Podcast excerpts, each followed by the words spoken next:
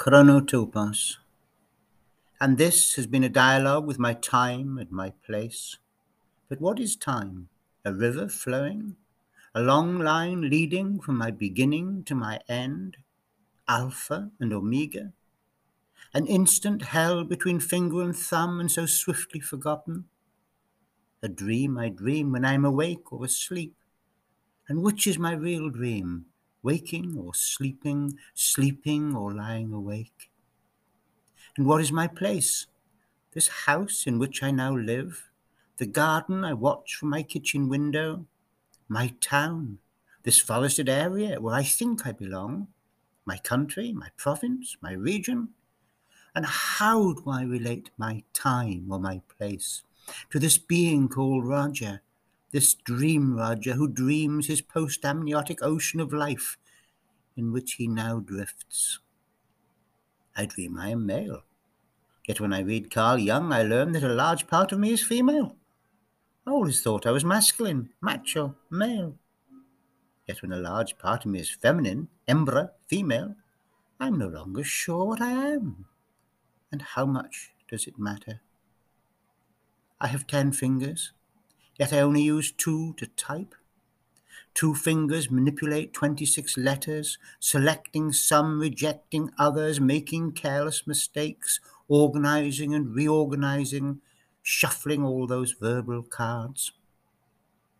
I turn this black and white keyboard world upside down when I think my subversive thoughts and type them onto the computer screen, and then print them out on what starts as a snow white page that slowly fills with ant sized letters time and place, male and female.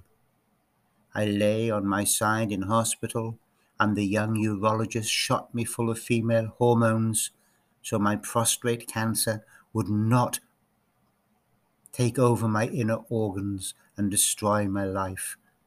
Place and time. I lie awake at night and shape disturbing dreams. Dreams I have never before dreamed of dreaming. Some nights I sense the end is drawing near. I fear it. In my beginning is my end.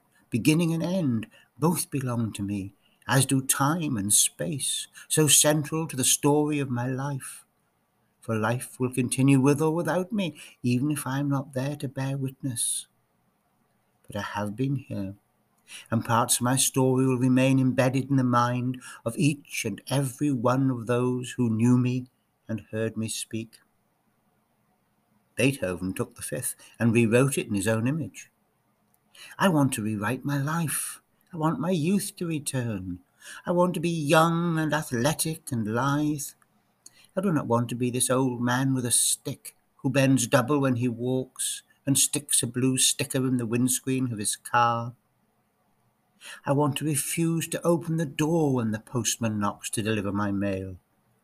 I know that soon he will bring me that registered letter for which I must sign, that last fatal message, the subpoena from which there is no appeal.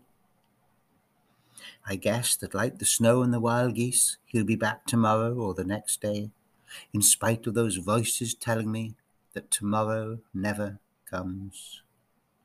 And so, on an unusually odd Sunday, in a bar they once called Corked, or at another table in another wine bar with a different name. Raise a glass to me when I am gone, and leave an empty glass on the table if you do. I promise I'll be there.